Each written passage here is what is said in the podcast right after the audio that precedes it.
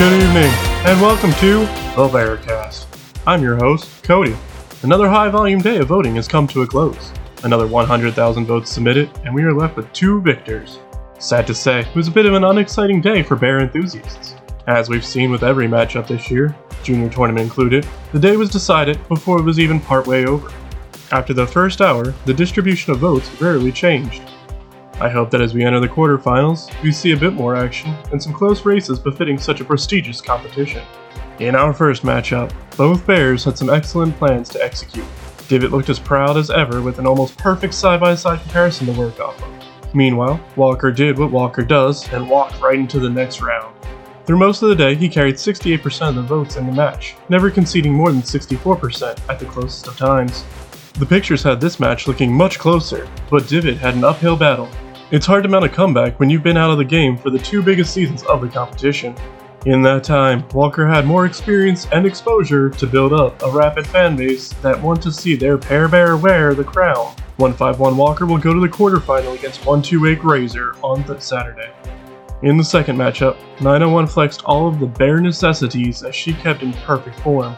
The sheer gravitational pull of this boulder of a bear must have been enough to counter the chaotic energy of the wildcard Cub.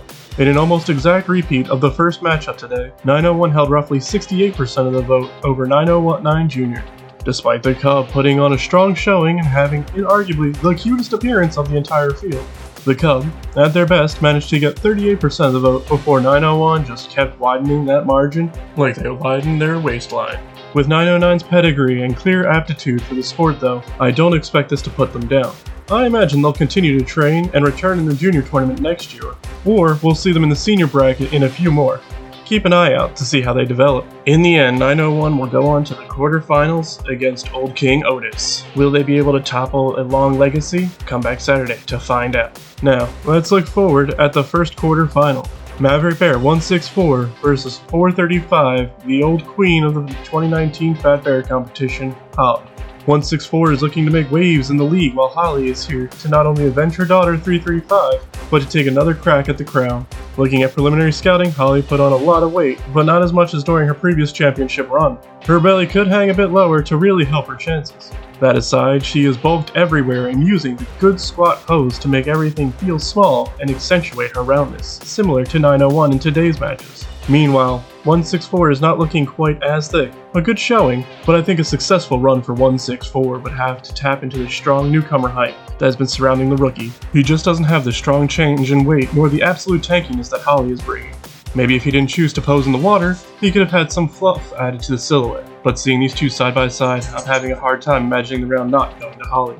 I will predict a match similar to what we've seen and say 64 36 Holly takes it to move into the semifinals. The second matchup is a classic grudge match. With the regularity of the tides, this matchup seems inevitable. Every two years, these bears meet in the bracket, and it is always a phenomenal day for bear enthusiasts. I, of course, mean the legacy that is 032 Chunk versus the Bear Plane 747. Some listeners may not know the history of this rivalry, so here's an abridged version. These two first met in the quarterfinals of the 2014 competition. Both relatively new to the bracket, 032 Chunk took the win, giving 747 his first loss in the modern Fat Bear era.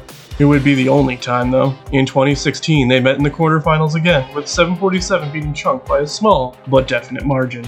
Then in 2018, in the semifinals, they again went pound for pound, with 747 having a clear victory. Their latest encounter was in 2020 at the Grand Finals, where 747 would win with a commanding lead, his first and so far only title of Fat Bear Champion.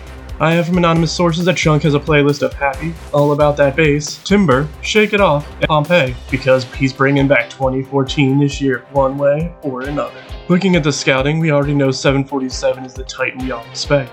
He has decent posing and makes up for any deficiencies with raw punch and presence. There is no angle that looks bad on this bear, and he doesn't have to try too hard to create a fervor in the fans. Meanwhile, Chunk, for all his effort and determination during the season, isn't looking too strong. Usually, a solid tube of meat and fat, it is hard to imagine him walking. But this year, we can clearly make out his back and legs. In an effort to obscure the exact size of his stomach, he chose to stand in the rushing waters, only giving us a look at what he accomplished. This may lead to some voters thinking he has a lot more weight, but others may shrug and call no contest. I think he is looking lighter than in his 2020 season, and the dark after photo he provided, while giving a good silhouette, doesn't seem to convey just how many calories he consumed. Between the hype cloud of 747 being all consuming and the less than perfect presentation Chunk, I think we're in for a repeat of 2020. 747 will take the round 72 28. I offer my condolences in advance. Good luck in 2024.